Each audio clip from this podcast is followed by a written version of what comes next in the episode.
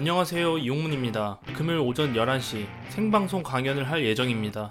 금요일 오전 11시 잊지 마세요. 되게 심플한 솔루션을 제안을 해요. 기업에다 투자를 하라고 해요. 그러니까 쉽게 말해서 주식을 모으는 거죠. 근데 주식을 모으라고 하면은 되게 추상적이잖아요. 근데 여기는 그냥 정해줬어요.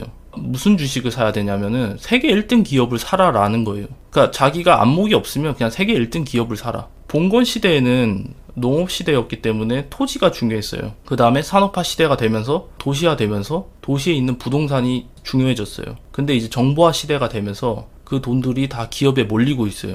제가 이 세계 1등 기업에 투자해도 돈을 번다라는 말이 좀 일리가 있다라고 생각이 드는 게 실제로 20년 전에 그 나스닥 있잖아요. 나스닥이 사실상 세계 1등 기업이 있는 시장인데 20년 전에 그 1등 기업이 엑소모빌이었어요. 그때 시총이 300조였는데 지금은 1등 기업이 마이크로소프트예요. 1200조고요. 시총이. 그러니까 4배 정도가 됐죠.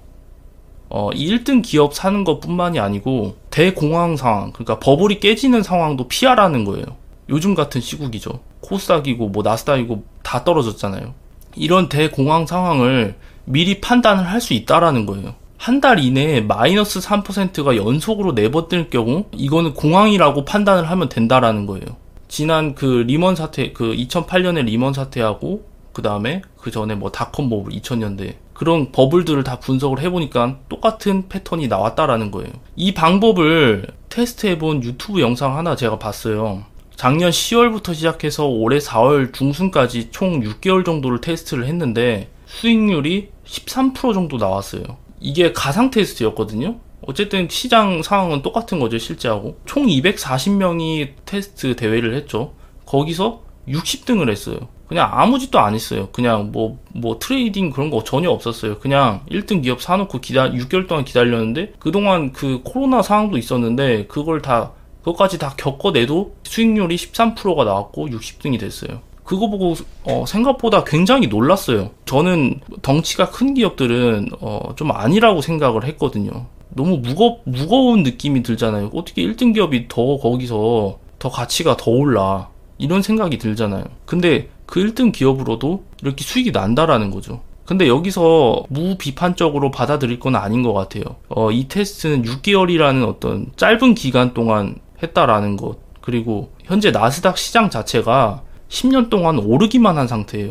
그 점들을 감안했을 때 계속해서 13%의 수익률이 뭐 보장이 된다라고 생각을 하면 안 될 것 같습니다. 만약 그냥 아무 생각 없이 투자를 하겠다라고 하면 그 방법을 쓰면 될 것 같아요. 세계 1등 기업을 찾아서 그 기업에 투자를 계속 하는 것, 그걸 하, 시면 될 것 같고, 좀 더 생각을 하고 하겠다라고 하면은 큰 기업이 시장을 독점하는 추세로 가고 있어요.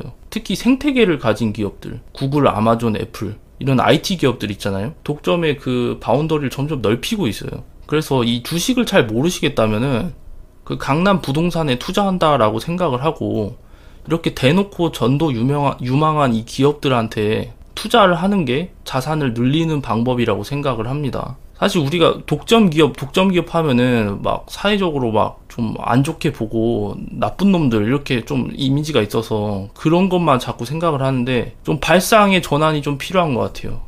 그 독점 기업들을 욕할 게 아니고 그 독점 기업들한테 투자를 해서 같이 타고 올라가면 되는 거예요. 그 롯데마트가 15개의 지점이 폐점을 할 계획이라고 합니다. 지금 시대가 이래요. 오프라인 매장들이 다 전부 다 안 되고 있어요. 다 온라인으로 돈이 몰리고 있어요. 그래서 저는 추가적으로 이런 걸 제안하고 싶어요. 온라인 상, 생태계를 지배하고 있는 회사의 주식을 사 모으는 것이 미래적으로 봤을 때내 자산을 불리는 방법이라고 생각합니다. 이런 기업들은 찾는 건 되게 쉽죠. 우리가 이미 편리하게 다 사용하고 있으니까요. 어, 지금까지 들어주셔서 감사합니다.